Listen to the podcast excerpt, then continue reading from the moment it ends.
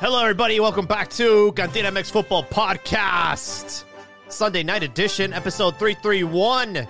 We got quite a bit of drama to recap from our last episode, and we have Pumitas. Pumitas are rising to the occasion in the Conca Champions final and get some surprising results in the league. But before I go any further, let's welcome everyone to the show coming in. He's been uh, gone for a minute, but now he's back. Cheekies. How we doing? Yo, what's up, man? Good to be back after a little break. Uh, th- Glad to be here. yeah, there's no no conspiracy theory that uh, you know, now that Pumas are doing well, you, you decided to return. he's been ducking for a minute, but now that they're relevant again, he's back. And of course, Joel, how we doing? Man, I'm doing good. I'm doing good, Jaime. I feel like uh, every time we do an episode, it's like another another novela, another another shitstorm. Um, Uh, with, a with lot. Chivas, yes. Yeah, yeah. Uh, actually, I'm just gonna play the clip.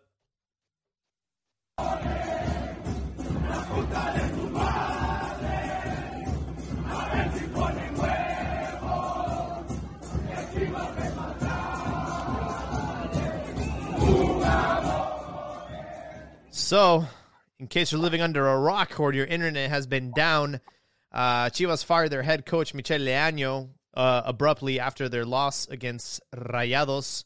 Uh, we did do a Twitter Spaces episode, and you can catch that on our podcast as a previous episode.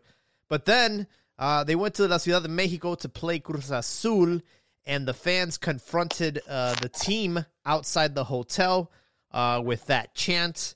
Uh, things got a little bit heated. Pollo Briseño decided to sign some autographs, and uh, I don't know if he engaged with one of the fans. One of the fans hopped the barrier, and uh, basically they bum rushed the hotel, broke some windows, and uh, things got very, very ugly. Yeah, you know, it was surprising because I would have expected this attitude had the club not fired Leaño.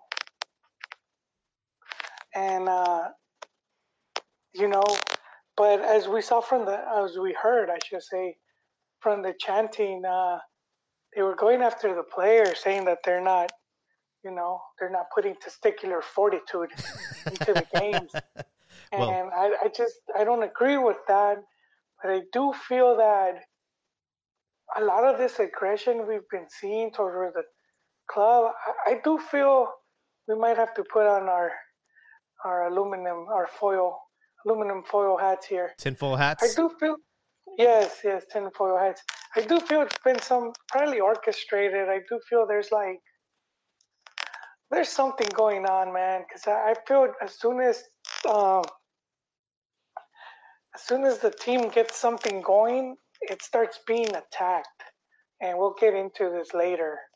Uh, what I'm saying is because it's just there's just too much things there for it to be a coincidence, you know, because we could say, ah, it's just coincidence, that's just how things are. But after a point, it's like that's just too many irregularities to just, you know, to just think that there's nothing going on. Yeah, and Guadalajara on their Twitter account, uh, sorry, Chiquis, um, they acknowledged that hey, you know, we don't we don't condone this kind of violence, and we don't appreciate the media uh, egging egging this on or encouraging this kind of behavior, and they and they singled out uh, Rafael, what's his name, Rafael Ramos, and also Did they really? yeah, on Twitter they they tagged him. They they called him out. and They also tagged a, another Twitter account that's a, you know, supposedly like a you know, uh, a news news. Uh, you know, they cover the sport, and yeah, they were they were they were like, hey man, you guys are kind of like encouraging this behavior, so you guys got to cut it out. Uh, but what were we gonna say, Chiquis? No, like this, and I might be wrong on this, but uh, there wasn't like when the fans were out there chanting and stuff, and they were signing. I guess that guy was signing autographs. Pollo.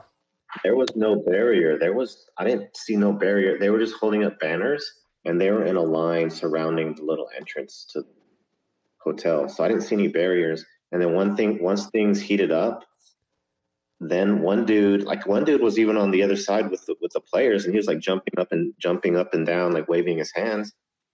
And then uh and then all of a sudden people got brave and they started going in there. But the thing that was so that was like cringe and this goes to like what Joel was saying was that these guys were like it was like an official meeting or something that these guys like had demands as if they had some kind of leverage or whatever they were talking talking it out and he said yeah i'm from the barra i'm from the barra and uh like as if they were having some type of meeting with just like these low life fans that are you know just come out of the streets come out of the woodwork and stuff. Like there's no reason for them to be there and, they're just they're just looking foolish. And then of course like what you said the violence um chivas calling out the violence and then I will probably get into it but then she was showing demonstrating well specifically uh uh Pompudo, what's his name showing violence on the field doing like neck choke Oh, on some dude. Alexis. Oh, Alexis. Alexis, Yeah. We'll we'll, we'll, we'll get into yeah. that a little bit later. Um, entertaining but yeah, as far as you know, this season has been has been dark. We saw what happened Querétaro Atlas. We saw what happened there, and you know how how the violence took place there. But even before that, or was it after that, when Rayados had a very bad Club World Cup, and you know the fans went to the stadium and started to put like the players' heads on a, you know, like like like some narco stuff, where like they wanted to cut their heads off, and then they confronted some of the players after training, wouldn't let them get past uh, the the parking lot. You know, they they stopped Pizarro, and he he had to like explain himself to like these like you mentioned these low life fans. And my biggest gripe with that is like, okay, like I get it, you're a fan, you invested money into the team, whatever time, whatever you want to like, but uh, don't address them. Don't call them like, mira, way. Es que no ves nada, no, no le echen huevos, way. I'm like, dude, you don't know this guy. Don't call him way. Like that's that's something that you tell your friends that you're, you know, if you've you're close with. You don't tell like a professional player that. You don't talk to a professional player like that. And the players don't have any any uh what's the word? Like they don't have to like deal with this. I, I feel like you know, let them say what they need to say, but at the end of the day, they don't have to answer to the to the fans like that. Uh, the ones that are addressing them that way, they were being way too polite. And uh, the one that really surprised me the most was Nene Beltran. You know, he he was calm. You know, he's only like five foot four, but he he had he was he was trying to calm the fans down, and he did. And he talked, you know, talked to them like a leader. And I'm like, good for him, man, because you know and nobody else really showed face. You don't see Pelada showing face. You don't see Amaury showing face. And uh, in the end, it didn't really matter because Chivas ended up winning the match. Chicote scored a goal in El Azteca, almost like deja vu there. And uh, Chivas ended up getting a big, big victory on the road, and now they're in eleventh place, and uh, it seems like everything's uh, everything's Gucci now. those, those fools don't need to be showing no face man like the, the head they're lucky they even have the midget show face and have some of the players come out. Like that's i don't know if you guys remember like a while ago the same the same thing sort of happened with the pumas fans and uh some then the pumas players came out and like had a discussion. These guys don't deserve no discussion no meeting with the players and stuff. Like you guys mentioned there or Joel mentioned they're they're putting their effort. They're not being lazy and stuff. They're just not they're just they're just not getting results and these fans are like trying to be all like have a meeting and have a like have a talk and stuff and then they're all like you said they're talking like way and all this like insulting they're from the street they're from they're like low lives these dudes and uh you know with their signs and stuff and then even even like the one that one kid in the black shirt in the video he like does the hand gesture like what does he say? El. He was like saying El Chile. I don't know what, what he meant by El Chile, El Chile. And then he, and then he does the hand and then he does the hand gesture, like screw you and stuff. And and it's just like a bunch of it's just a bunch of like I like it. It looked like it was it was um, forced. They didn't know what they were doing. Yeah, Yeah, well, I mean, this this they're organized barra, so a lot of these um a lot of times they have like the team will the the teams um the clubs actually they, they usually pay these guys or even have deals with them. Uh, they hook them up with tickets. You know, a lot of these guys don't even pay because that's like the like the ambience type thing. It's almost like uh, they're paying to have that. You know. Yeah. I have a yeah. Um, like so, LAFC their fans came in buses up to San Jose, and they took over the stadium. So does like LAFC like pay for that, like the bus and all that? Well, I don't know with LAFC, but I know with Yeah. a lot of clubs, they do help. Yeah, I feel like they they organize that, or they you We know would have to reach out to some of these dudes. I know some of them from the 3252. Um, way back when I used to cover Chivas USA, and they were damn man, I forgot what their I forgot what that barra. They started as San Patricio, then they changed it to Union or something. But a lot of those dudes, because LAFC recruited a lot of their you know, they went to recruit some of the old Chivas USA fans. Mm, And they're one of the big ones with the 3252. They do all those sick banners. I don't know if you guys have seen them online. Um, but yeah, we should ask them. But I know a lot of clubs will do that. Like in Argentina, a lot of these attitude, a lot of stuff is, is, is from Argentina. Um, even the songs, they're pretty much Argentine songs. All of that. Going to confront players, very common in Argentina. You hear stories where they will go to the player's house. They even burn the player's house. wow. You know, things like that. I don't condone it. Um, but yeah, it comes from over there, the whole intimidation. And I do think sometimes it's like organized because someone can go to the, you know, to the leader of the Barra Brava and be like, hey man, can you, you know, go rough these dudes up? You know, scare these guys or whatever, and and um, they'll do it, you know, because it's it's kind of mafia stuff, you know, um, where they would like go intimidate people, get them to pay, and things like that. Um, Oh, another and we, and we've seen just really quick, Chiquis. We've seen Yeah. players. What's it, Ridas? I wanted to come to MLS because um, Safety. Yeah, it feels more safe. Sorry, I was taking a sip of my coffee. Um, but yeah, things like that do happen where it's like they'll intimidate you and make you want to leave the club. So these are things that do happen in football. They're not that widely like covered because it's it's a whole other business. Um, but there is this whole corruption side in football, um, namely with the promoters and whatnot. And I do think that they do have like an influence as far as like try to get try to uh, create create um say what's it called like desmadre, you know, like to interrupt like stuff. And I think they'll they'll do stuff like that. Yeah, one, one other thing I wanted to say on that is whenever the, the fans like raided the hotel and stuff, there was no security. There was one like maybe a hotel rent a cop that was there. But there was no security, there was no there was no police or anything. Then after like they dispersed and they trashed the whole place, then they show a picture of like uh of like police with riot gear surrounded, like a barrier of them surrounding the whole entrance like that's that's not really like useful whenever it's all done. like too little too And late. that probably made it worse. that probably Everyone- made it worse. But yeah, I, I don't. I think we should get back to this whole thing because I, I want to tie up other other issues. Some other loose ends. and, and Yeah. Yeah, but before we get stuck on this, um, we should just talk about the league, some of the games going on, and Yeah. Yeah, we had things kick off uh, Thursday night. Atlas ended up losing to Mazatlan. Uh, yeah, two to one.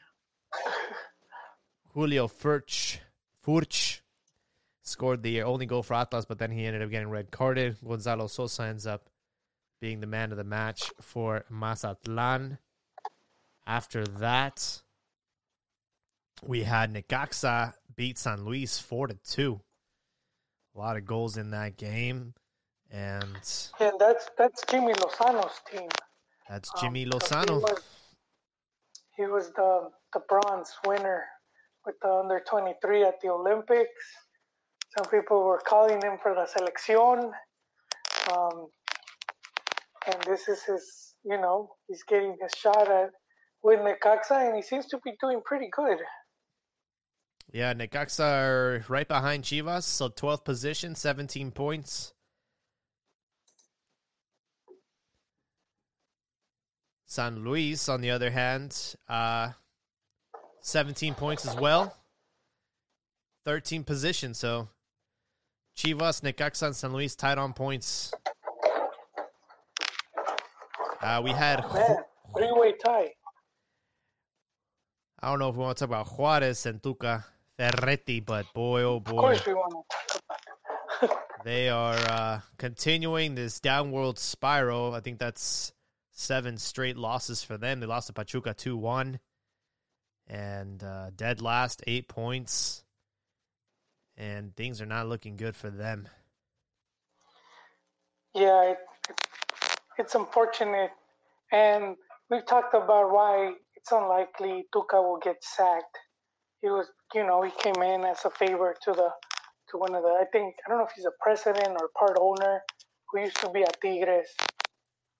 And they're trying to lift this team up the, off the ground, and things aren't looking so good. Um, and it sucks because this guy's about to retire. Well, at least he had talked about it and I think he had like good opportunities to have left, you know, have left the top. Uh, we talked about right after the club's World Cup.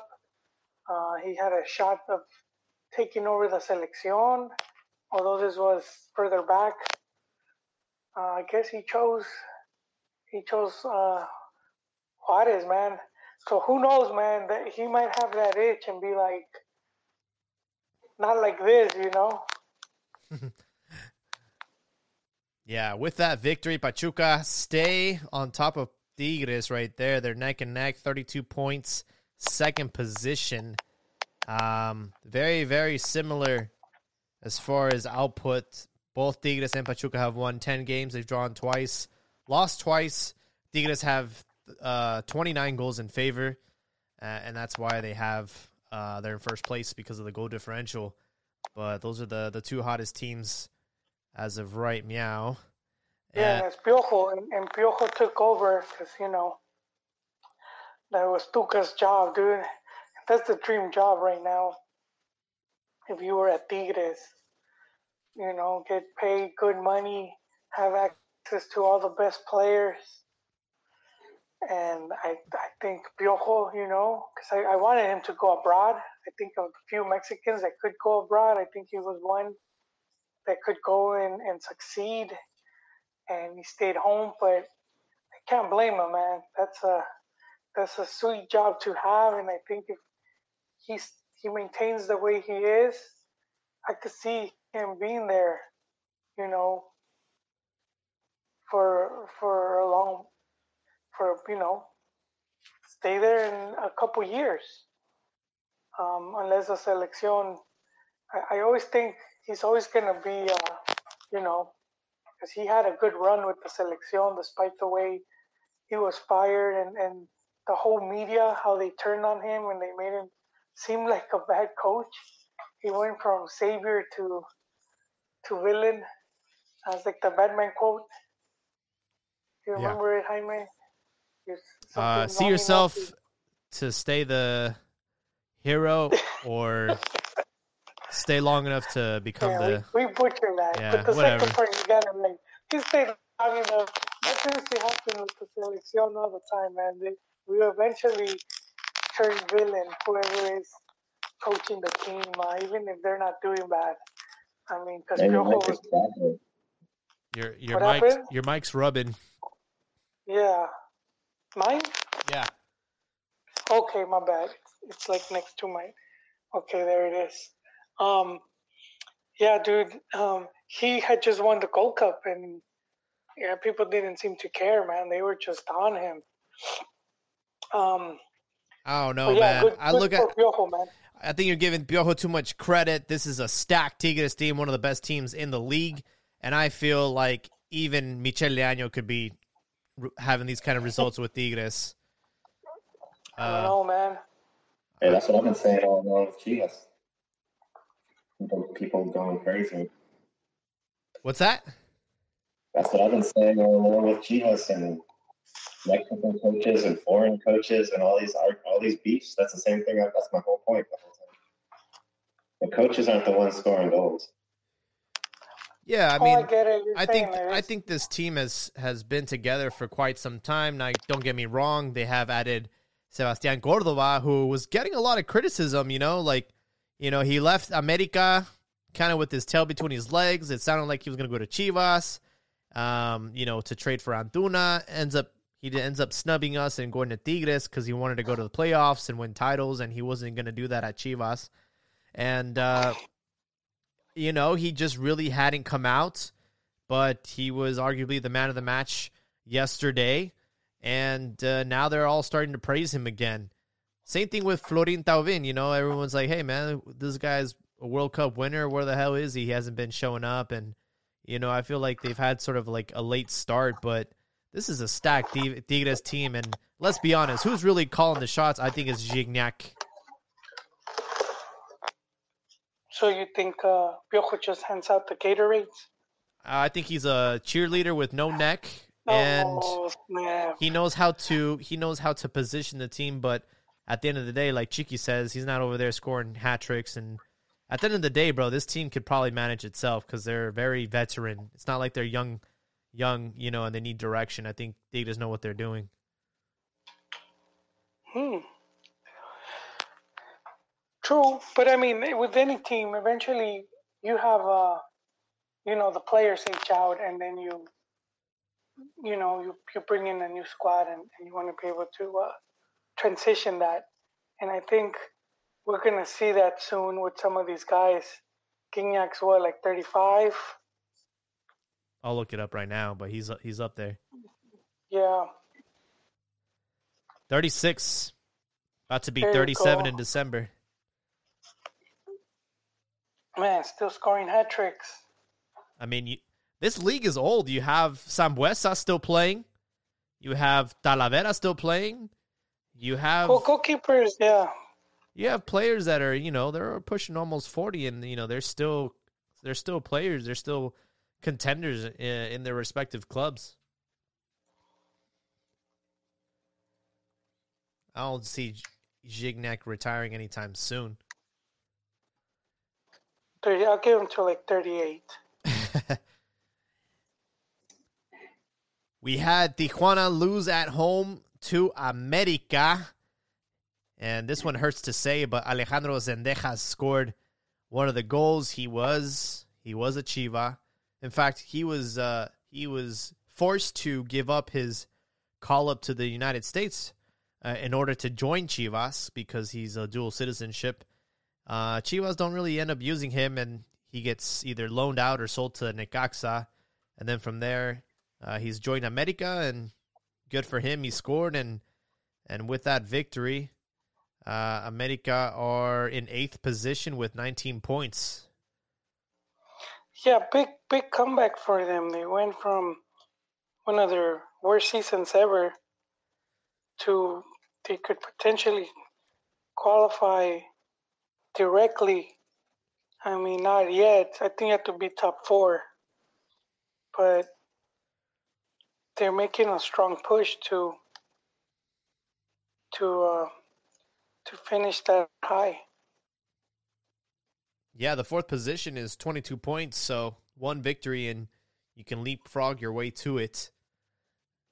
So it seems kind of crazy, you know. That's just the Mexican league, you know. You had America again slow start, but you start to string a few wins together, and all of a sudden, you're a contender. That's just how it is. And that's why it's always important, and I, I stress this. Like it's not about how you start, it's about how you finish. Doesn't matter how how bad your, your regular season is. As long as you can get to a wild card or a playoff, that's a different ball game. That's what I was looking at. Like the ta- I was looking at table the other day. I think Chivas is 11th. They were like 15th or something, but they were four points away from eighth spot. Yeah. Oh, this is like Friday, and so like man, everyone's pretty much in qualification for winning the title. Like the 15th spot could actually win a title. Yeah. You could be 15 all of a sudden and then because win a couple of games, yeah, get in the playoffs, and win a title. the 15th position is Tijuana with 16 points. That's only one more point than the team that's in 12th. You know, it's like you literally can go on the last game of the season. You can go from 15 to playoffs, baby. Um, That's that's why for me, I, I've always felt the league championship should be on points, and then if they want to do playoffs, that's like a that could be like the cup tournament, and then all the teams that qualify they play for that cup tournament. Um, I think, and we didn't talk about this, Jaime. I think uh, Liga MX got rid of Copa MX again. did they get rid of it? Because I know it was like on hold, but I don't know what ha- I know with like COVID and teams running out of money and getting Liga Expansión and Liga Premier. There's like, yeah, it seemed like the the the Copa MX was put on. hold. Uh, I see. But I will say though, uh, the complaints did get to the FMF, so uh, unfortunately, there the away goal rule is no longer. So there is an incentive to finish higher in the table, uh, not just the home field advantage, but if a game does end in a draw, it will go to the higher seed instead of going to overtime and potentially going to penalties. So uh, there is an incentive for, for teams to not just waltz into Liga in the 12 seed, 11 seed, 10 seed. There is an advantage to be in the higher, you know, mid mid pack. We had Leon and Puebla. A lot of red cards in that match. A lot of red cards this weekend, actually. Uh, but Puebla ended up winning, and Larcamon continuing to have a solid campaign. They're right there in third place with 26 points. Is he the flavor of the the season, or is this guy for real? He is. I mean, he's been having really good results, so that's that's why. But he has yet to win anything. So I think, I think ultimately he's gonna have to. I don't see that happening for him at Puebla, but if you can take a team like Puebla and make them You never relevant, know, dude. I mean, Atlas, Atlas won. true. But I do feel like Atlas are under the uh, the ownership of uh, Grupo Orlegi, and they they have proven that they can win championships. Uh, Puebla are they Azteca or who who owns them? Yeah, Azteca. Yeah. Uh, well, no, Azteca doesn't own them, but they like. They have like a stake in the team or what? Yeah, they yeah they manage that. hmm they Um, have like Yeah. Here's a fun factor pro tip. The YouTube channel for TV Azteca, they, I don't know how they keep getting away with this, but they are streaming games live um, from Mexico. And uh, I've been able to watch watch them. there's no there's no like geo uh, geo like restrictions. Like it's weird. So I've been watching a lot of the uh, Azteca broadcasts, and um, I don't know if they're doing it intentionally because, you know, they do sometimes broadcast Chivas games in Mexico uh, under Azteca, but they do have an exclusive deal here with Telemundo in the United States. So nobody is supposed to be able to like watch a Chivas game here in the states unless it's a NBC, you know, Telemundo uh, broadcast. But they've sort of been been doing it under the table. So, yeah, curious to see how that pans out. But for now, I've been enjoying it. I'm subscribed to their YouTube channel, and yeah, they just broadcasted games live. Is that with Martinoli? Yeah, he's on there. Campos is on there sometimes. Uh, yeah, Garcia. I'm hoping that they keep it. Good. I hope they keep it going for May. You know, because Canelo's going to fight, and I would love to watch that one for free with the uh, Mexican commentary. Uh, moving along here with Santos Querétaro 1 1 yesterday. And Santos are currently in 14th position with 17 points. Uh, Querétaro's a little bit further down with 13 in the 16th spot. So, not much going on for these clubs, but again, with only three matches left in the regular season, a lot can happen, a lot can change, and Santos still have a chance of, of making it. I mean, this was where Chivas were last week, so a lot can happen in one week, and uh, definitely don't sleep on Santos. For some reason, they uh, they're just good at Liguilla. And the most dramatic. Yeah, that was group. Go that ahead. was Grupo Orlegi's original team. They seem to have taken a back seat since uh, they took over Atlas.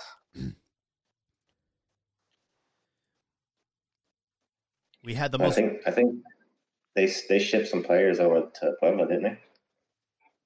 Furch. No, not to Puebla, to Atlas. Yeah. Wait, they could have because um.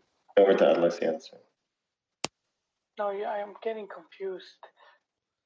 I was thinking Azteca, like, Atlas, Atlas and Puebla, not. Not Puebla, not Puebla. I meant uh, Santos shipped some players over to Atlas.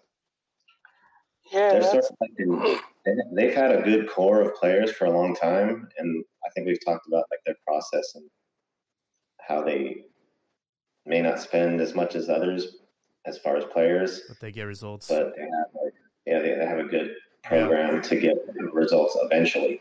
Like instead of the ten year comment for Chivas, I think it's been like three or, or five years maybe for Santos. Oh yeah, definitely. Yeah, they've they've had so success. Downhill, downhill. They gotta they gotta rebuild. We'll get to that in a minute after the most dramatic match I think of the season or of the of the jornada. I'll let the soundbite do the talking for me.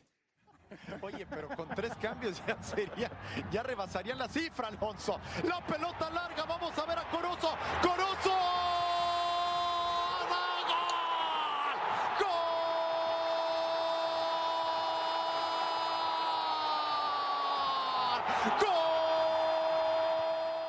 Washington Corozo. I don't even know who he was until this match.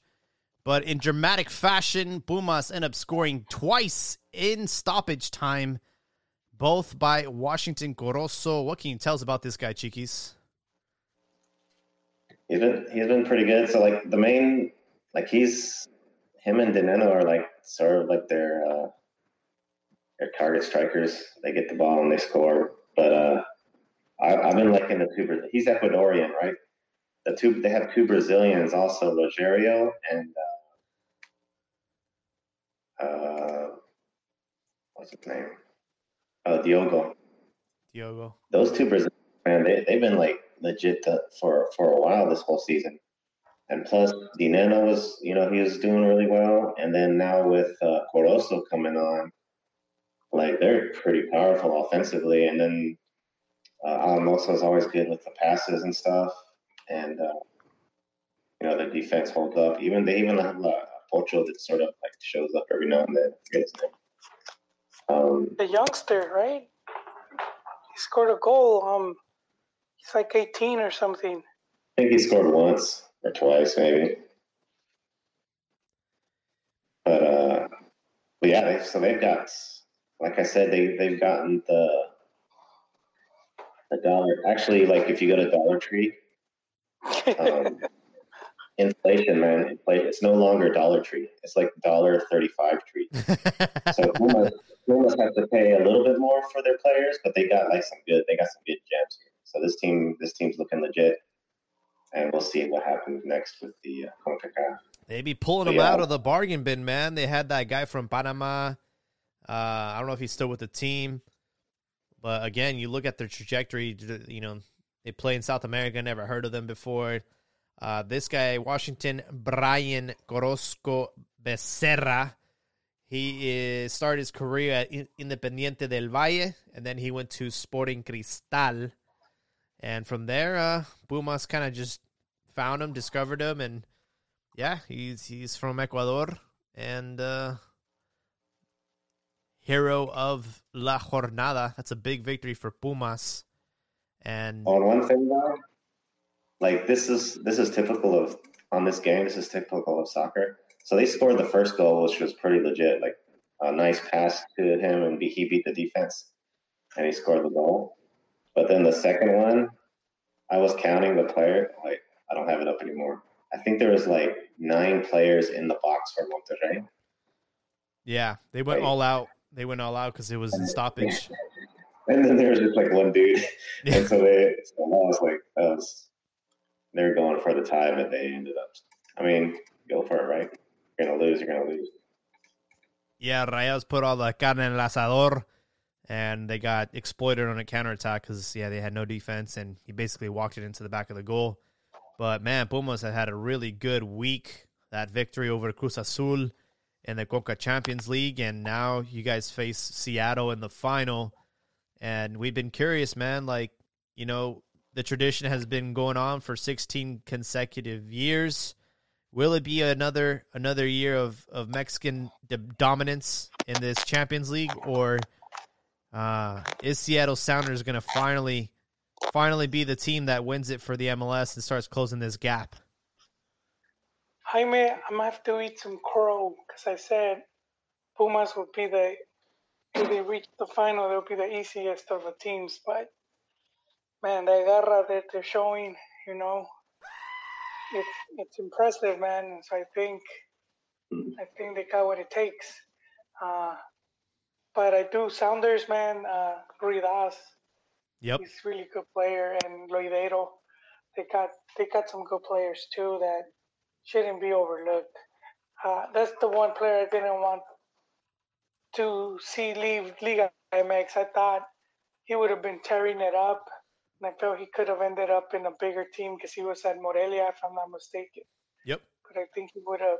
I thought he would have been like at America, perhaps. Yeah. Uh, so, it, so it surprised too. me, when he made the jump. Um, They Absolutely. got, they got uh, Jordan Morris also um, on that team. He's, he's got some speed. He was like, he was hyped early on, but then he sort of fizzled out. I think he was on the national. There's a few. But yeah, There's uh, Cristian Roldan. He's uh he's part of the United States as well, the U.S. men's national team. There's two Roldans, I see. Uh, he has a brother that's not as good. yeah. Yeah, but I feel like this happens every single season. You have this MLS team that everyone starts like hyping up, like, oh, trust me. You know, it happened to Chivas. Chivas had to beat Seattle to get to the to the final. Um uh, when they went to Conca Champions, and then they and, and same thing with Toronto. They're like, oh, Toronto's gonna be, eh, they're gonna, they're way better than Chivas, and then you know Chivas end up winning, and I feel like it's always the same story. Like you know, everyone's trying to make this Seattle team out to be bigger than they actually are. The reality is, I'm, you know, there's a reason why why Mexico's dominated for 16 consecutive years. Um, I think at the end of the day, it comes to experience, and I don't think they have that much experience and I think that's where Pumas have have the advantage. And look, looking at the uh, this iteration of CONCACAF, Mexico just had, I mean, Mexico had Pumas, León, Cruz Azul, and Santos. Like it seems like these this lineup of Mexican teams wasn't like wasn't like the best, but because before you'd have like Chivas or a Tigres or America.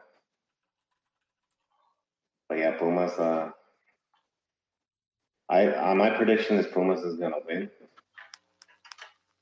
Okay, okay. The uh, the first so the first leg is in is in Mexico City, Mm. and the second one is in Seattle. Right? Is this how this looks? Uh, I think you're correct. Okay. Yeah, it is Lumen Field. Um, so that sort of that brings some interesting aspects to it. Is Puma's going to be able to to take uh, take it to them on the second leg away? Normally, like in the past, always like okay, Mexico, the Mexican team might or will tie or lose um, in the U.S., but then in Mexico would take it home easily. So the first leg is going to be important. Pumas is going to have to win by a few goals. Yeah, absolutely. I know that uh, everyone had ruled ruled some of these teams out. You know, you look at was it New England when you guys played New England? You guys lost in the cold 3-0 and then you guys end up closing at home and and forcing this game to penalties and and that's where you guys won. So I think for this match, you guys aren't going to have that luxury. You're going to have to, you know, be strong at home. And let's be honest, I think, I think uh, going to La Ciudad de Mexico is a little bit more intimidating than it is going to Seattle and, and dealing with that one, that one Seattle fan. I don't know if you guys remember him. Oh yeah, that dude's intimidating. but he, he got trained. He went to Eng- he would go to England. He'd take travel trips to England, Europe, and that's where he would learn his art and become a master. Yeah, yeah. I think there's the there's this stat that favors the teams that close uh, uh that close at home. It's like um, I think it was for Libertadores. I think sixty percent, sixty percent, sixty percent of the time they win all the time, something like that. Uh, and I do think that could that could be a factor.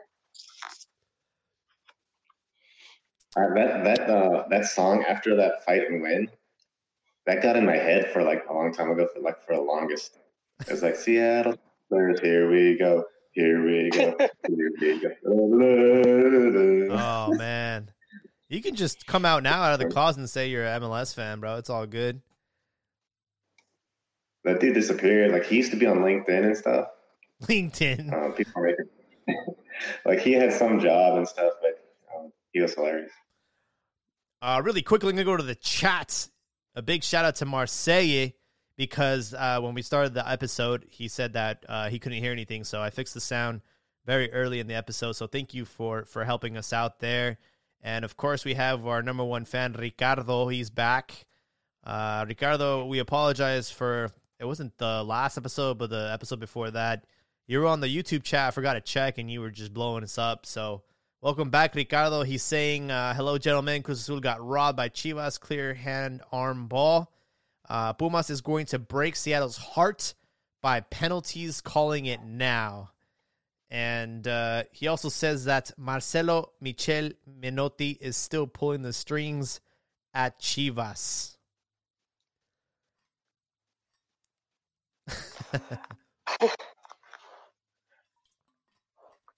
Thank you, Ricardo, for your comments.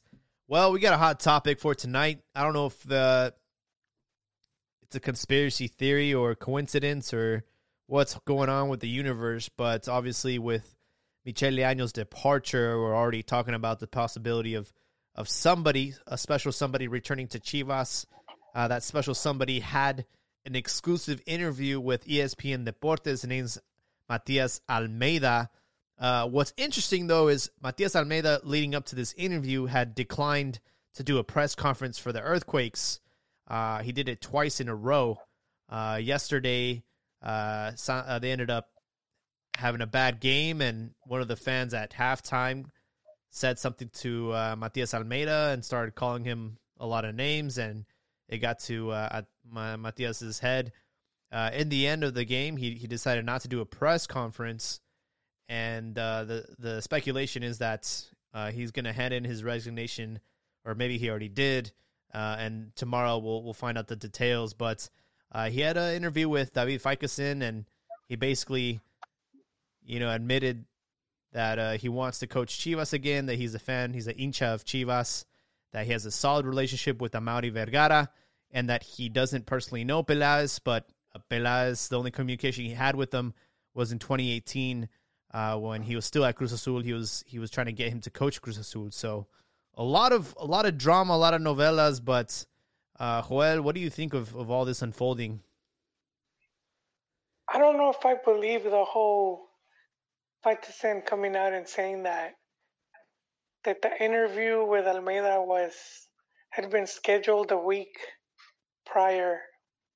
Um, I think they, they did it they did it on the fly, uh, and I do think it's something Almeyda would do because he's done it in the past.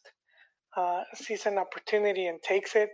If we remember how he arrived to Chivas, he arrived while um, while Chepo was coaching the team.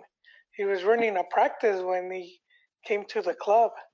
Um, and then, you know, because he was from the airport and whatnot, like reporters were asking him, and he said he had no idea, which I don't, I don't buy. You know, I don't, I don't believe it.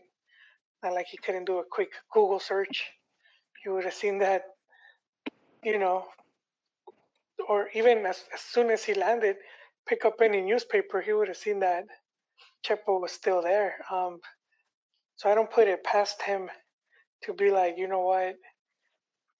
Because, because you know, it's been obvious that he's he's probably like fed up of being in San Jose like that. That project ended up not not working out.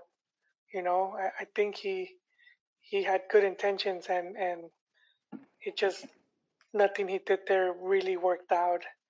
Uh, I don't think they even got youth program off the ground and so I think he's he's ready to to bounce. But he was getting paid top dollar. He was one of the the best paid. I think top three in the league.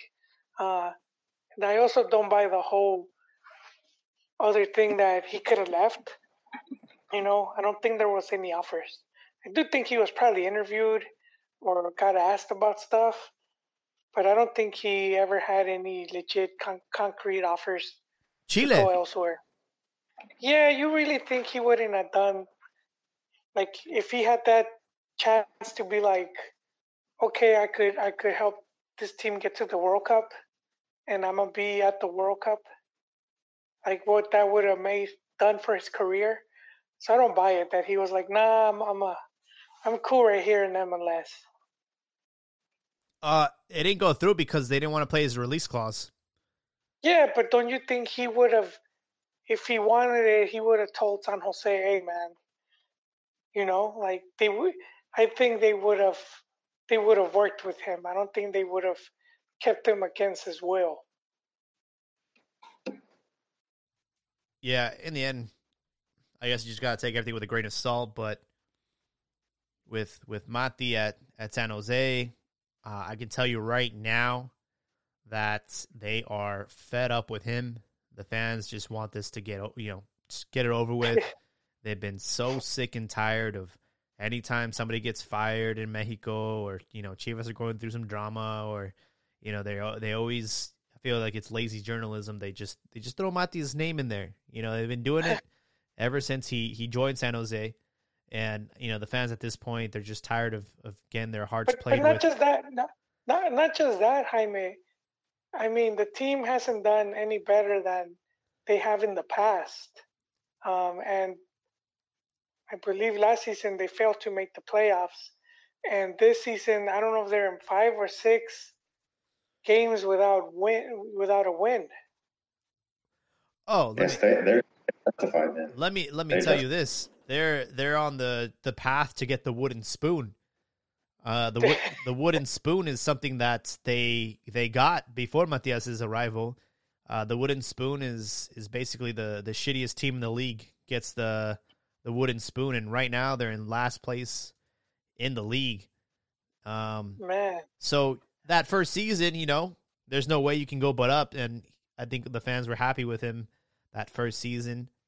But yeah, obviously things have have plateaued and and and actually gone gone backwards. And oh, he, he, you, you know, he, he, he was uh, playing some pretty good fancy ball, and they were getting some good results.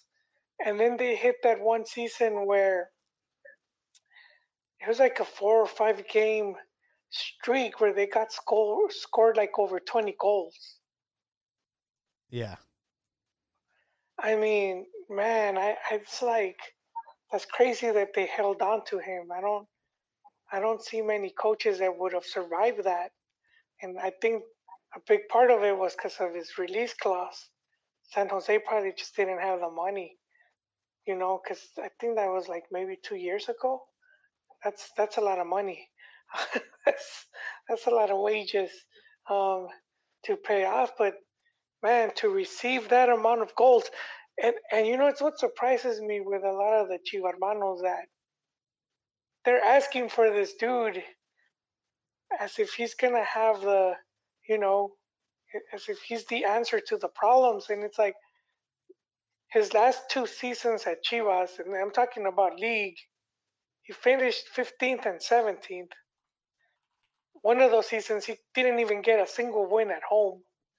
Again, I'm talking about league because people would see the results from Copa MX or CONCACAF uh, champions and, and sort of like that will soften the thing. But if you're just looking at the numbers for league, they were awful, man. They were very bad. Um, and that was his last two seasons 15th and 17th. Um, and then he came to San Jose and the team again. He's he never was able to lift it up, and they've been finishing around the same, you know, at the kind of bottom, lower bottom of the table. And so I, I think uh, the doblete season gets romanticized a bit too much. I think they forget what happened with Chivas bringing in ringers, man, actual league champions like Guti, who's fallen pretty low, man. I saw that TikTok you posted. it's kind of embarrassing. Um, Guti was champion with with Leon.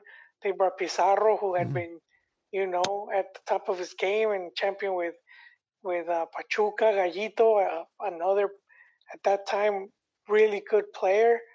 Um, they brought these guys, and then they had Higuera. You know, as, as much as we hate him, we have to give him credit. He took he he made it possible to bring these guys, and he gambled on Pulido, which was like a twenty million gamble, because this guy was coming from two years of fourteen games in two years, you know, and it was like it was an unknown. He could have been a major dud. He could have been a he could have been a um a, a Peralta, and he ended up being really good for the team and, and playing a key role in helping.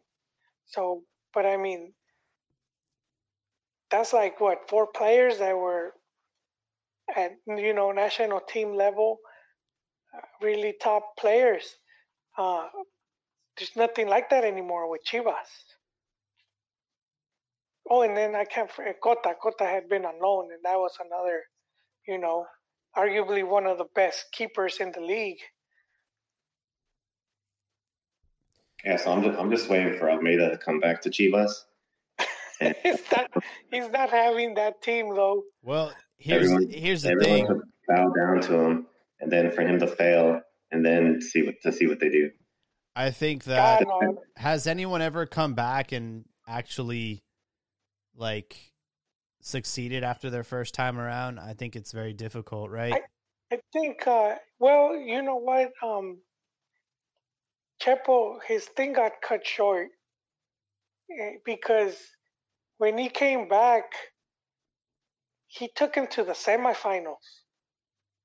So he he comes back like mid season or something. They don't. I don't think they make liguilla, and then the his first full season, they do make. They make the semifinals, and then after that they cleaned house, and they were like concentrating on youth, and um, it was like a tough calendar, and the reason they got rid of him was because Higuera, you know, he he wanted to call the shots, so he got he got rid of both Nestor and Chepo, man. It was like, uh, and and that's sort of how um, Almeyda came in because this dude just wanted wanted them out. Uh, the whole results, it's a bunch of bullshit. It really wasn't because if we look at it, they weren't like again, dude. I don't know how fans go, you know, get off on this shit where you know, very similar to what we are talking about Piojo, where it's like we saw what they were capable of, and after four or five games, the media can convince you that this dude is ass. I mean, I don't know, man. I I don't know what's going on there with fans being so easily persuaded about you know the reality of things. Which is I have to give credit to Pumas again for for Lillini because they held on to that dude after they had dismantled his team and they could have easily thrown blame at him but they just they held on you know they trusted the project the process and here they are about to play a final and and doing pretty good in the league with uh, despite having a limited squad I don't think we should be downplaying uh, Matias' accomplishments. Yeah, Mickey Mouse, Copa Mekis, but at the end of the day, I think it was just the mentality and and uh, the camaraderie with everybody. He he knew how to get the team on the same page, and you know they won their first Champions League final in what like since like the '60s. So you know, yeah, does not discredit what he did at Chivas. I will say though, a second time around, it's a lot, lot grimmer for him, especially because, like you mentioned, you know, it's been a wet fart at at San Jose. It's not like he's killing it at his current current job, and I think it's a mutual thing. I think Chivas need Mati as bad as Mati needs Chivas right now. I think they they're both in a in a bad place, and I think like they both could could benefit from this from this mutual thing. Um, but I do think that Matias really does care about his image in Mexico. I don't think he cares too much about the MLS. There's a language barrier, whatever. He got his money, he can he can go. But I think if he does return to Chivas, I think he's not going to go unless they promise him, "Hey, like if I'm going to come back, like these players need to go, these players need to come back, and I need to have like boom boom boom refuerzos cuz there's no way he's going to just take this team and and say, "Yeah, I'm I'm willing to come back." Like I, I think that yeah there he's gonna have to put like some some demands in there, or else he's not gonna do it. That, that's a good point. That, that just backs up like what I what I what I've been saying this whole time. Like if he comes back, I fully expect him to fail. He can because if he has the same players, but if he demands, like you're saying, for certain players to leave, certain players to come in, for directivas to to leave or whatever, yeah, then possibly he could have success. But I don't see all those players that he needs to be available for him it's, to get. It's very it's very difficult. It's it's very difficult for that to happen again. But but just really quick, Jaime, I'm not, I'm not trying to take credit from him. So I do think he's a good coach, and I'm just trying to say his best was when he had this this squad of players where they could play the type of football because he's a very offensive minded type coach. And so he had the squad that, you know, best worked for him. So I, I feel like if he were to come back, he would do better at like a Cruz Azul or Monterrey. I think he would have those teams playing really good. So I think he's that type of coach where he needs he'll do better with with players of that caliber. I think when you have a limited squad, I don't I don't think he has shown to get the most out of some of these guys, or you know, um, if if if his team is pretty limited. I, I just I I don't think he's that type of coach. Um, and that's kind of San Jose was kind of like I, I was using that to see because because at, at at least he was getting some players. Look at Vucetich; he got he got zero players. Not only did he get zero players, they took players away. so, I mean, yeah. Uh, so you, we just can't expect that, and, and I think another thing uh, Chivas Hermanos need to keep in mind is that that first batch of players that we talked about, they came in, um, you know, the Pizarros, the Pulidos, Cutis, Gallitos, Cota. and then that's when they they they spend about what 50 million, 60 million, whatever they spent. Mm-hmm. It just doesn't compare to when Pelaez they pay like 40 million or whatnot to bring in a Chicote, Antuna, and the, the guy that was supposed to be the big signing was Guzman that fell through because of his drug use. And those level players, they just aren't or weren't at. I'll still say they aren't at that level that the other guys are were at when they came in. They just so, but we go with the pricing. It's like with similar price, you know, in the media, the whole media disservice, Chivalacticos, and uh, that's just a bunch of smoke up people's ass. It's like that. It's like different time, man. The prices just went up. Inflation in Liga MX, man. This you're spending 40 minutes not. It's not. You know, you're not getting what you were getting five years back. Hey, that, that's a good point because I think Almeyda is like a master uh, self promoter. Like he looks, he looks at himself, and he's not gonna want to make himself look bad. He's looking, he's looking bad in San Jose, but he's gonna want to demand like everything he needs to go to Chivas. Because I see him like Juan Carlos Osorio. He's sort of, uh, you know, he's got that air of superiority, and he comes in, he does well, and then he wants to use Mexico to boost himself up to even like greater things. But he ended up, you know, not doing well, like like Joel always yeah. talks about. Well, you and know what? Um, like he, ideally, he would go to like Europe or some other big club, or maybe back to Argentina or something. But he goes to MLS, which is like, okay, yeah, it's it's his promoter. Uh, he is, I think, is Santiago Hirsch, and and he's always worked like that. And even at Chivas, you know, you get these rumors that you know all these teams wanted him, and that's all it was, like rumors. They never really, they never really made a, an offer for him. At one point, that you know, that some EPL team wanted him, and that's something that you could do. Just reach out to the to some reporter and and have them put out a story. You know, that's that happens in football all the time. I was talking about earlier about how they disrupt things like that, and I noticed it with Buse. You know, right before Chivas got rid of him, all of a sudden there was this whole campaign against him, and I was seeing it everywhere, and I was like, "Damn, dude, what? This is this is messed up, you know. Uh, I saw Perro Bermudez in, in one of the shows saying, "Oh, Chivas already, they already uh, came in a deal with with Almeyda, and I got this on a good authority, and they're just waiting." And I was like, "Dude, really?" And then there was uh, even Jose Ramon, Fútbol Picante. He even took out a column, said, um, Buse is not the ideal coach for Chivas. And you had all of this while he's on a five game undefeated streak, two wins, three draws. And they're building this whole campaign against him to make him look ass. And it worked because, uh, you know, I read all the comments from Chillermanos and it was just like, well, he just I mean, wanted to go, that he's trash and we weren't winning. He doesn't belong.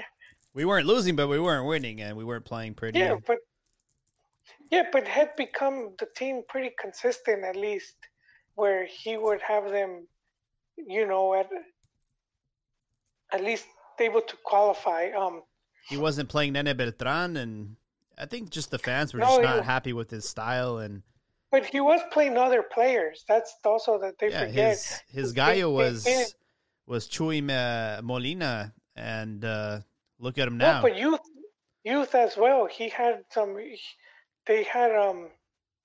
Man, I had shared this article that came out, and it talked about the number of players that through his stint that he would Debuted. use from Yeah, yeah debuted in the, uh, the their age under whatever, and how many he would play per game, and it was it was a good number. As I still think that's one of the goals for the team to play as as much youth. But I mean, we we see these things happening all the time, and I I do think it it gets like it's a way to influence uh, even the teams, and and that with Almeyda, even when he was at Chivas, you saw you saw like oh, there's a team from from La Liga that wants him, or or these national teams. I know Chile and Ecuador were named, and like Chiqui said, he he ended up in MLS. so And it's like, yeah. what happened? What happened with all these offers? They just dried up. I thought he was expecting, yeah, to get all these all these teams demanding him, and that wasn't the case. The reality, he was he was he was gunning for the national team position, and realistically, I don't I don't think they ever considered him. Um, I do want to bring a because we we talked about this on Twitter, and it, it was causing a lot of controversy. But uh, as you claim that it doesn't matter if the the coach is uh, has won in Liga MX or even has Liga MX experience.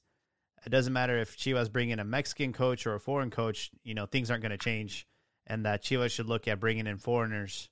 Um, we have uh, Ricardo basically saying the same thing that Chivas should should open it up to foreigners, but just want to know. No, I don't. I don't. I don't say. I don't think Chivas.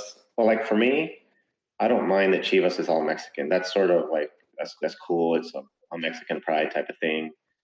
Um, I'm just stating the fact that they're limiting their their pool of players that they can select, whereas other teams don't have that limitation. So Chivas is at a disadvantage. Now with the coaches, and that, that's that's a fact. But with the coaches, um, this dude Jair from Twitter was saying that, um, like who he asked me who's the uh, coach in a Mexican coach who's got the credentials, the pedigree, and the qualifications to coach Chivas and do well there. And I didn't answer his question because I mean initially I didn't. I then later answered his question.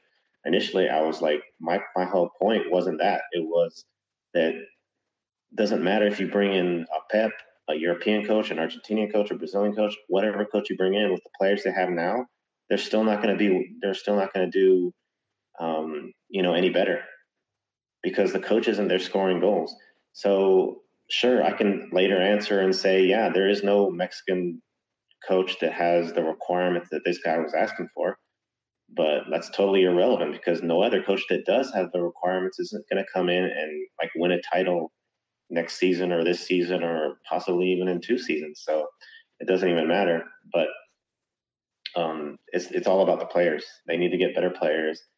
Uh, they're limited. It's harder for them because uh, maybe a Pachuca isn't going to give up Guzman or uh, Ochoa is never going to leave America, or you know, there's certain Mexican players that Chivas isn't going to be able to get, and they're only limited to Mexican players. Chivas has the bottom of the barrel Mexican players. Yeah, like maybe at, at certain points, Chivas, like with Almeyda, Chivas had like the top of the barrel players, or, or like a majority of them. But yeah, now they, it's not. they were the grupo. They were the grupo Pachuca players that Yeah, that Higuera negotiated with well, Grupo Pachuca, and a big part of that was um, they were going to be voting for TV rights for the national team. And so that was a whole thing there where it ended up with Televisa just, they brought down the ban hammer, man. I don't know if you guys remember, they started doing an expose on Pachuca and how how the government was like not taxing them and that was costing the people money and how they would like pay off certain like government officials. You know that it's like money that should be going to the city. You know, so they could like build more stuff, schools, Mhm. hospitals, whatnot, and it's sort of like being pocketed by by uh, you know. Yeah, that that came onto the scene for a bit, and then it just started disappearing. Well, then anyway. they had they well that was part of the whole TV thing, and then Pachuca was like, oh, they sort of like backed out, and same thing happened to Chivas. I don't know if you remember, but they had to they had to go back to TV. Remember, they were trying to be streaming only, and then Chivas had to be like, and they did it for free. You could this you could look up. They had to go and and uh, I don't know which is the channel in Mexico. Is it Televisa? TUDN is it? Is it TUDN as well? Their cable channel.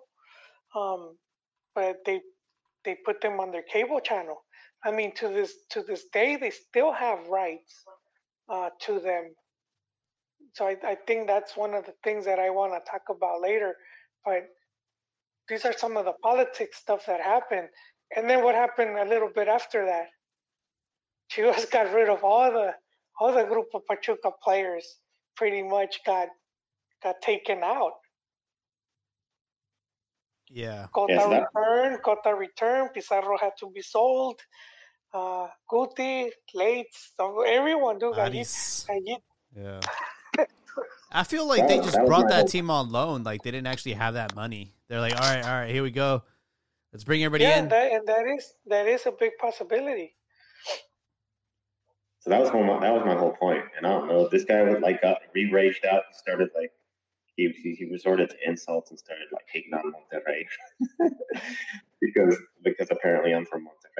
But uh, but yeah, so like you don't have an argument, then you resort to insults. But that was that was pretty much it. And then on the other, because this was Chivas del Norte account initially asked a question, and this is sort of uh, um, a side a side note related to it, which uh, Ron would need to address, was the idea of does a coach need to know the Mexican league and, and Mexican, I guess, politics, the inside guts of how Mexican football works, and and Ron sort of agrees with that a little bit, and other people don't, um, and that's like a different argument that I don't really have a say in.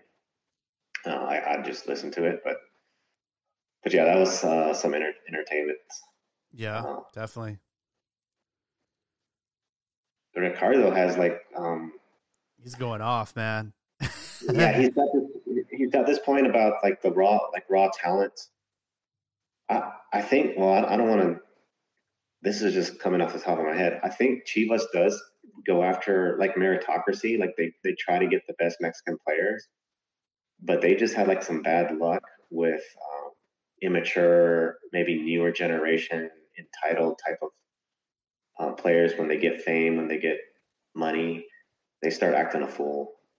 And we've seen stuff with like Chivas, like trophies or whoever, like partying and Yeah. you know doing Disciplinary issues. yeah. Uh And I don't Yeah. think Chivas like is going after like just people that oh that love Mexican or love Chivas, like have heart or whatever. They're going after players, but they're, the players are just turning out to be like partiers and stuff. well, it's it's just surprising, you know, for uh one thing that I that I I found that was very like oxymoron of Pelas is you know, he he signed all these players but he also made them sign like a pact like you know, moving forward we're going to talk about silverware, we're not going to talk about relegation and we're going to sign like this contract that you know, you're going to be on your best behavior. Um but had he not done any research beforehand because you know Chicote, Canelo, th- those guys in Necaxa were already had a reputation for you know partying and and not taking training that serious. You know, uh, Canelo had Chicote on his podcast and he was saying how he would he would show up to training like hungover or still drunk and I mean I feel like if you're the president and you're trying to bring in players like shouldn't you already know this stuff? Like I don't understand. Same thing with Victor Guzman. I think it was the elephant in the room. Everybody knew that he he had a abuse problem, and it's like I don't know. I don't understand why he decided to go after these players and then expect them to to be basically altar boys. You know, when they have a reputation for not having discipline. I, I think part of it is lack lack of options. There just isn't Yeah. That many players to choose from, and big reason why they did that contract, and they did get rid of like four players, five on one swoop, and they still had some problems after that. Which at that point you probably can end up with no squad, no team at all, um, and that's that's another thing where I do feel there's like, I it's probably promoters, you know, like um, getting involved with with this, with um, with Guzman. I I think I don't think they knew how serious it was, and Pachuca had hidden the fact that he had tested positive, so they were under the impression that he had been getting tested and he had been doing good. And then when it came out that he had tested positive, that's when they had to return him because there was a possibility that he was going to be suspended for two years. Damn. So if you were suspended, uh, she was going to pay over 10 million and then paying wages for a player just to be at home for something he did at another club. And so that sucked that that um just how all of that played out because I do feel Chivas could have used that guy, and I know he was happy to be back at the team, and all of that sucked, dude. And it seemed like it was probably ambush, dude. Because think about it, man. As, as soon as he shows up, man, he's like right training. This info just pops up out of nowhere. And Yeah. I do think It's like you uh, know. it's like when John Gruden came back after what ten years to coach the Raiders, and and then all those emails start coming out. You know, as soon as they start winning, it's like you guys were sitting on this blackmail for Yeah. for years, and now you're gonna come out with it. Like, come on. Yeah, I, I do feel there was something there, man. I, I, I gato encerrado, not, not chiquis, he's right here. But I do think there's something going on where it's like uh, Chivas has been getting attacked at, at, at that point where it's like um, they have a difficulty buying players, difficulty selling players, and then players that come in sort of like they get sabotaged right away. And I, I know part of it is TV deal. They haven't been able to get a TV deal. In Mexico, they have five. And people think that, oh, well, that's a good thing. No, it's not. It means less money. You want to be exclusive, you know? Uh, think about it if it's a, it's a, think about it as your bride, right? Would you want her to have five boyfriends or just you? Uh, obviously, obviously it's just you, man. You're not gonna go up there with there's four other dudes at the altar, but that's that's kind of like we're we're like because that means it's like um it's shared. Uh, you have to share the, the the the views. So, for example, Chivas in Mexico, when they were they were on open air TV, 11 million. That was their rating. 11 million people would see a Chiva game on open air TV. Now they're now they're like across the different cable channels.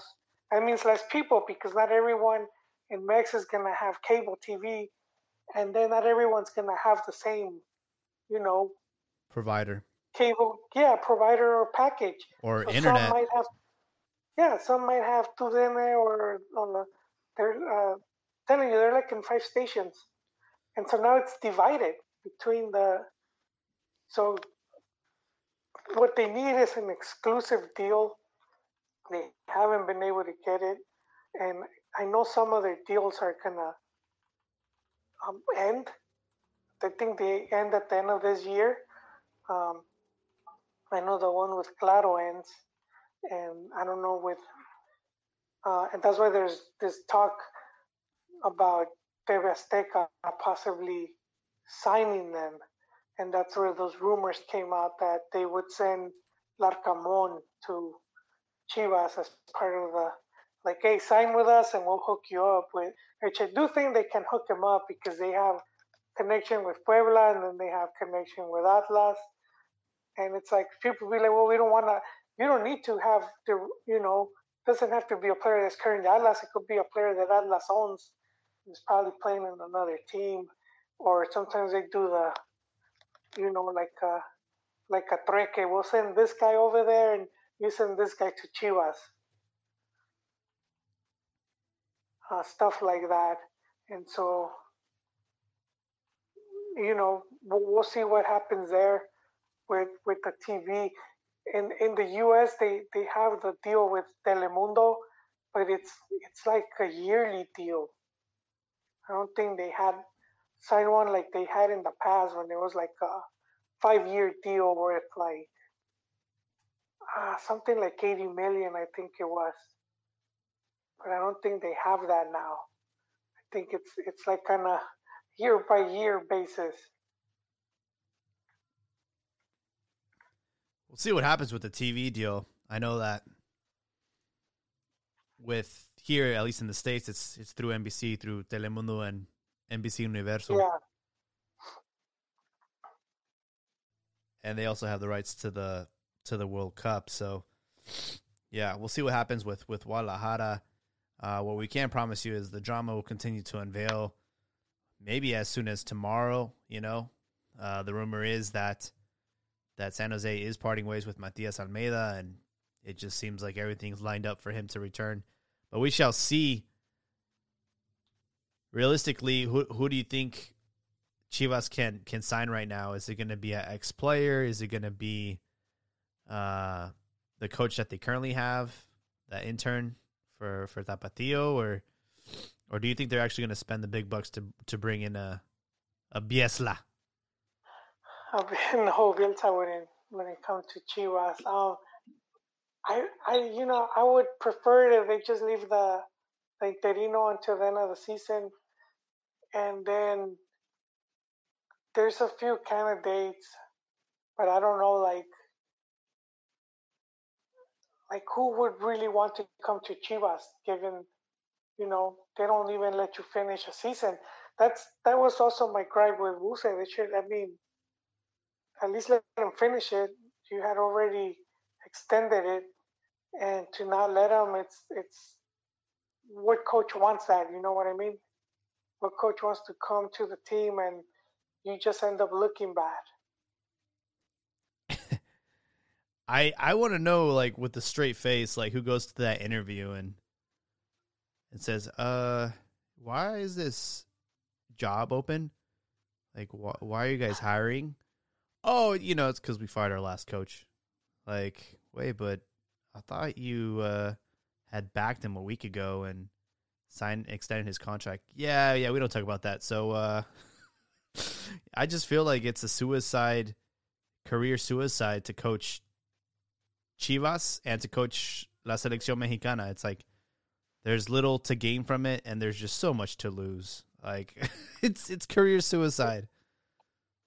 Yeah, it is. I mean, look at Matias because if if things start going bad for him, the media's gonna start pulling out his record at San Jose, and then it's gonna they're just gonna pile it on they're gonna pile on the misery. That's what they always do. Right now they're buttering up his ass and, and making it seem like the best thing, but they're just selling him for whatever reason. You they're know- selling them to the fans, and everyone's buying into it like right away. They're they're gassing him up. You know, they're oh Mati and this and that and would it be nice if if you were to return and then and they're like, all right, did he fall for it? He's gonna go for it. All right, let's destroy him. Like, Well, and you know that's the other thing because it's like usually if you come in, then you're gonna say, okay, give me this, give me this, uh, give me a two or three three year deal, because then that way if they sack you, you you know, you have something to fall back on. Uh, and and with some of these guys, they were coming in on short term, as was Tena and even Buse. Like they just had like the yearly contract. Yeah. I think was it Busa that require requested that, or was that Chivas? I, I think he- Bus, Buse said he requested it, Yeah. so I don't I don't really know. I don't know if you know it could be the club too. I mean, because it's a club that at one point was paying for up to three coaches because they kept firing people that would have like two year deals or whatnot, and so they, they're still paying wages for people that aren't there. Yeah. Uh, Ricardo feels confident that America has returned. They've awakened the giants. The power of Televisa and Azcárraga will prevail. I can already smell the 14th trophy. I wish I had your confidence, Ricardo. But we do have a double jornada with Liga MX. Match day 15 starts as early as Tuesday with four ma- oh wow, five matches. Pachuca Puebla, Necaxa Tigres, Mazatlan Santos, Chivas Tijuana, and Toluca Juarez. That's all happening on Tuesday. And then you have San Luis Pumas, America León, Rayados Atlas, Gallos Cruz Azul uh the very next day. So we get a little little mid-week action and then match week 16 will will kick off on that Friday. So we're we're kind of be blessed by the gods and uh Chivas or not Chivas but uh if I'm not mistaken La Selección Mexicana have a partido molero against uh, Guatemala, don't they? That's right, they do. Yeah, they do. That's Tenas. Tenas. That Tenas debut? I don't know if he's if they played.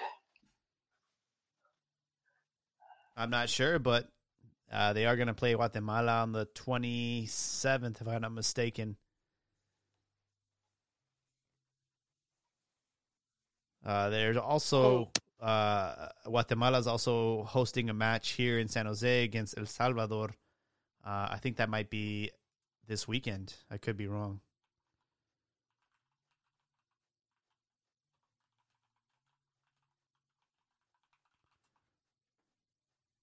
April 24th, yeah. A week from now. One week. There we go. Well, everyone uh, on the YouTube chat, thank you guys for for hopping on. Marseille, again, thanks for the sound check. Uh, Ricardo, obviously, always happy to speak his mind here. Uh, do we have any closing thoughts? Starting with Cheekies, you still there? Yeah. No, I'm just uh excited to see the Pumas. To see how that results, the Concachafa. See if they can get that that title. I will say, that'll be interesting. That's in two weeks, I, believe, right? yeah, yeah, it'll be uh, not this week, but the week after. We'll start to see that go down. And I'll be honest, man. Uh, with Pumas, they've been scrappy. They've had they've shown grit, and you know they they've been entertaining to watch. So,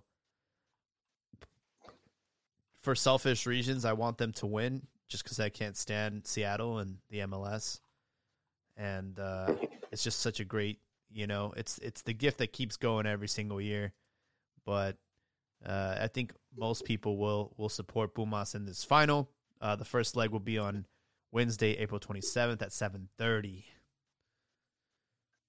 But glad to have you back, Cheekies. Joel, you got any closing thoughts?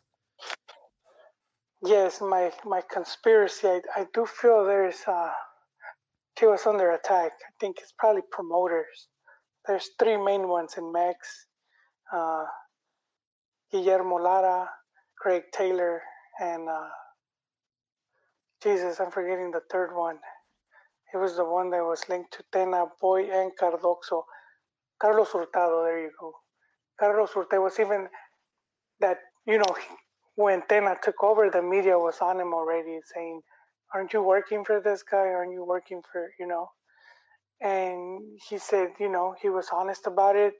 And then there was a picture that got leaked where they're having uh, they're having like dinner, Boy Cardoxo and and and uh, Tena, the three of them, and so so even like you gotta see the way Tena left, you know, even that was sus.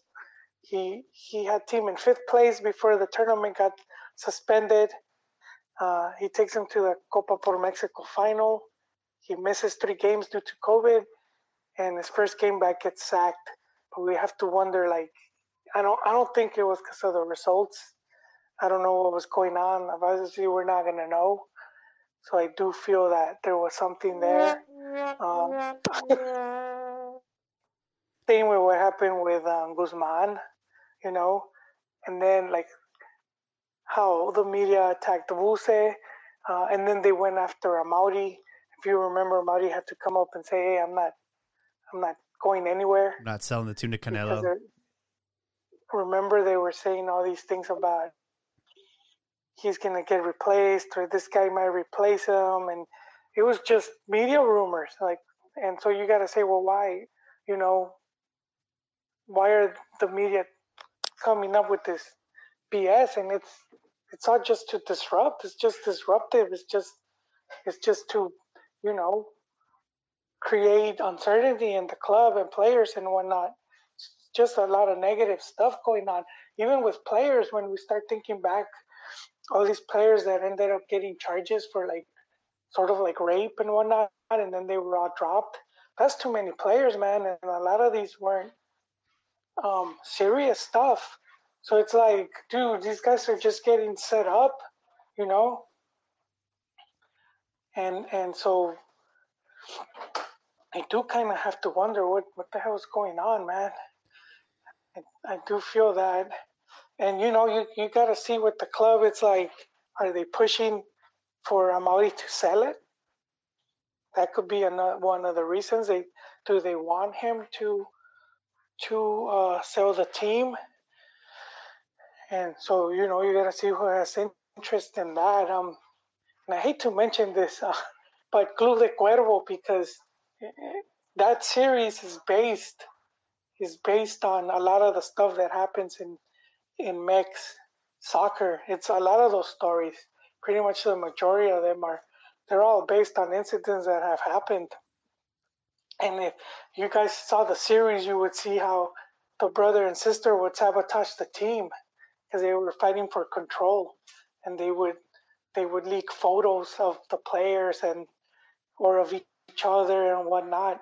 And that's that's you kind of you kind of seen that happen uh, with Chivas, you know, and I forgot I had one last point, and it just flew flew flew right out of me. Um, but but yeah, I, I, do feel there's something nefarious going on, man. Goats being attacked here, man. Uh, they already moved on to Pelaez. It's already a strong campaign to boot him out. And you know, if you want him out, cool. But just keep in mind who comes in and who they're tied to as the saying goes, follow them, follow the money, follow the paper trail. We could get a good, a, a good idea of who wants what. Um, I know there's, you know, people tied to, to, um, people tied to, to a Amaury's family. I know some of them want to sell the team. We know Angelica tried selling it back when she was in charge and we had the rumors of Slim, Carlos Slim, that he might buy the team. And she's still involved in a way because she she has like a lawsuit because she's trying to get her, her, daughters that are she had two daughters with with uh, Vergara, and she's trying to get them like on the a piece of the pie. Because I, I don't think he he put them on the will. I don't think he put them for the club. I know he left them stuff, but not because he knew the mom was to use them because they're underage. Uh, so I think she's trying to to get that, and obviously she will come up if if they sell the team. So that could be a possibility, man, where they're just trying to force force a sale, you know, force this to so that someone else comes in and takes takes over.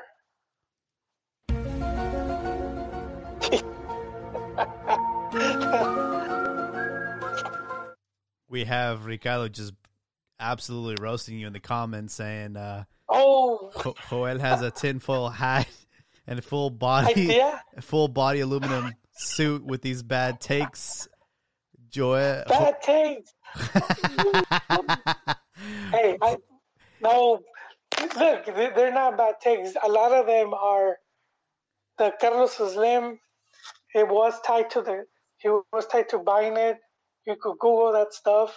We could Google how, when there was news coming out that uh, a cuñado, Bolivian cuñado of of Amaury was gonna be the new president, because the board was gonna like remove him.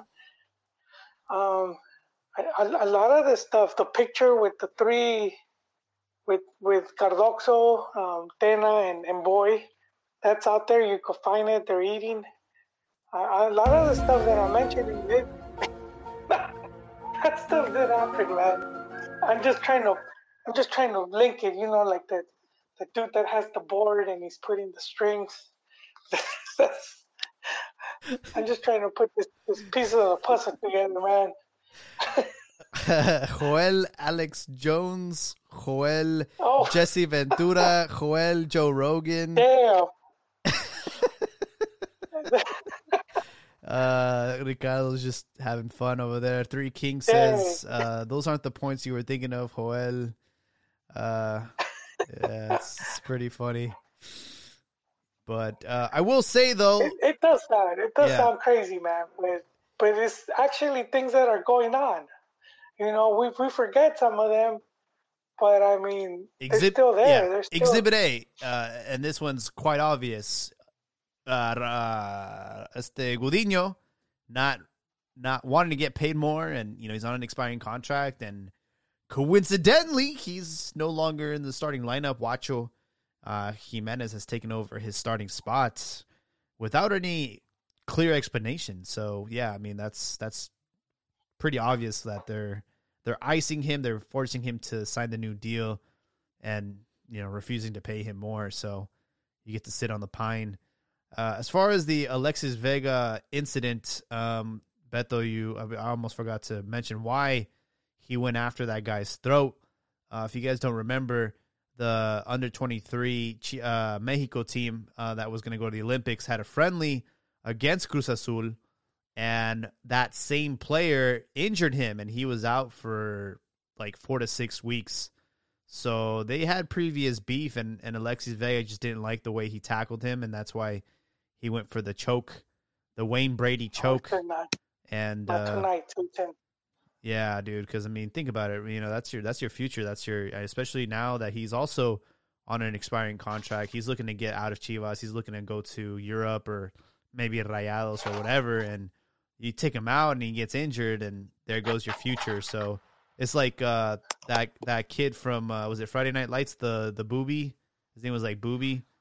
He was like uh, the star player, the running back. He was gonna get all these like deals for for college, and then he ends up getting a a career uh, injury, like a, a fatal injury. So I, I get it. You know, if you're Alexis Vega, you're trying to protect yourself, and you shouldn't have to go in like that on a tackle that really had no.